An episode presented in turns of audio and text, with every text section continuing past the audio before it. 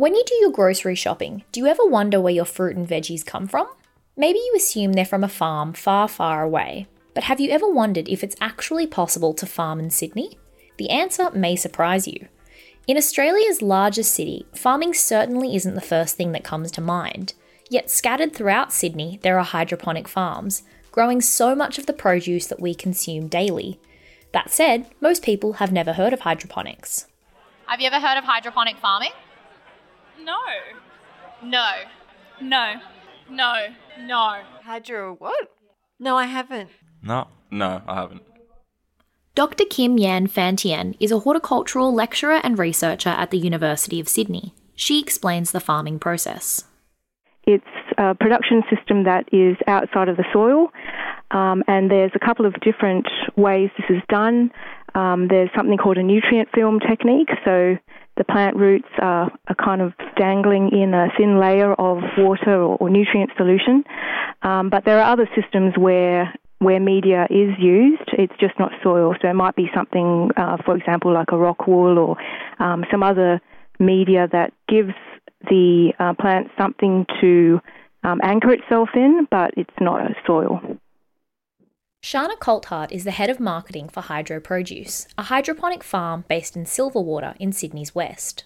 Hydroponics adds such great value, I think. I think to just to the whole offer of what customers get. I think there's so much value in the environmental positives around it. Um, it uses 10% of the water that it would take to grow the same crop in soil.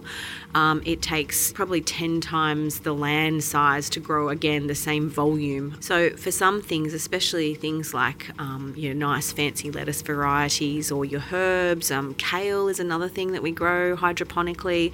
Um, it ticks all the boxes. I think if you can get something to grow hydroponically, it's just beneficial for the customer. It's beneficial for the environment and the produce that you get, it's clean, it's sweet, it's soft, it's not affected by those elements that you are at risk from every day and you take a gamble with, which is Mother Nature on the outsides. Sydney represents a great opportunity to hydroponic farmers. Small land spaces work very favourably when it comes to vegetables and fruit that are densely grown this way. Also, 80% of Sydney's water comes from Warragamba Dam, meaning, for the moment at least, water is in full supply. However, land prices are a massive issue, understandably, in one of the most expensive cities in the world. It's a hard one because land in Sydney is scarce, and if growers can't get prices that are sustainable long term, and you've got a developer knocking, knocking on your door and wanting to pay you a substantial amount of money, and you don't have the next generation coming through to take over your farm, yeah, a lot of people sell up. I can't see farming in Sydney growing but I hope that it sustains its level because I think it's really nice and quite unique for a city to have a farming basin, a farming body. And hydroponics is brilliant for Sydney and Sydney basin growers because of the space restrictions. So you can have a hydroponic setup on a small acreage or a small a small area, um, and I think that that's where there's opportunity for a unique kind of local offer to continue to grow. Robert D'Anastasi has a 2.5 hectare hydroponic lettuce farm in Glenorie. He too has felt the hardships of operating a Sydney farm. It's very hard. Our costs have gone up and our profits are getting squeezed more and more and more each day. So we're looking at new way. We're ready to turn our whole farm into solar in the next couple of weeks just to save money on our power bill. Our power bill used to be like $4,000 a quarter. Now our power bill is nine and a half thousand a month. What Kim, Shana, and Robert all agree poses the biggest threat and is causing the most damage to hydroponic farmers is convenience shopping. What kind of prepackaged fruit and vegetables do you buy? Um, broccoli, berries, and uh, a lot of baby spinach and lettuce kind of thing. Carrot sticks and sometimes lettuce. What prepackaged vegetables do you buy? I buy prepackaged spinach and probably green beans. Lettuce and some frozen vegetables. Lettuce sweet potatoes and peas. People's shopping shopping habits have changed dramatically in the last ten years. A lot of people shop for convenience. Um, like I mean, people don't buy a whole cauliflower or a whole cabbage anymore. They buy the pre-mixed stuff that where they open up the bag and it's made by some processor. We're losing a lot of business to these people.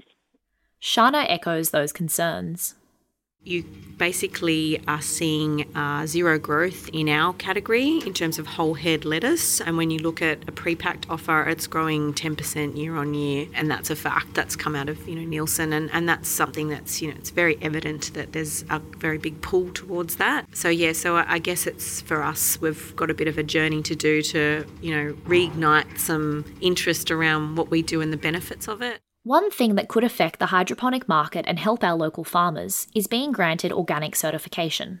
The main argument against hydroponics seems to be because it's grown without soil and in a glasshouse, it's unnatural.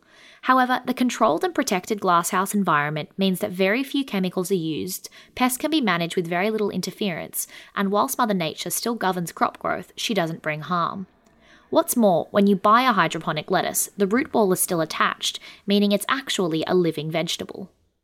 What does boom is health foods like superfoods, like your beetroots and your baby bok choy, and it's publicised to say, oh, these are superfoods. Those farmers do very well because everyone goes to the store and buys that.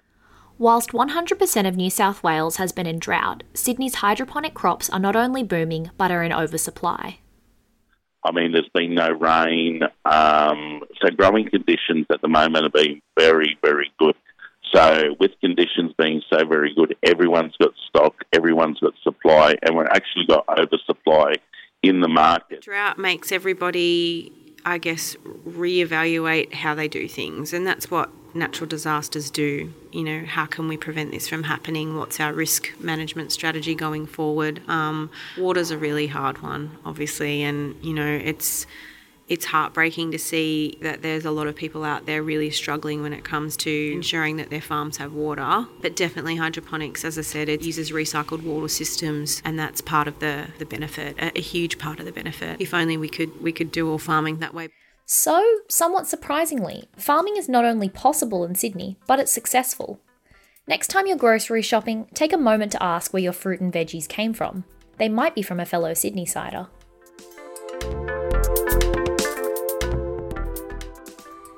This has been Seeking Sydney. If you have a question that you'd like us to answer, please get in touch at 2ser.com forward slash seeking Sydney.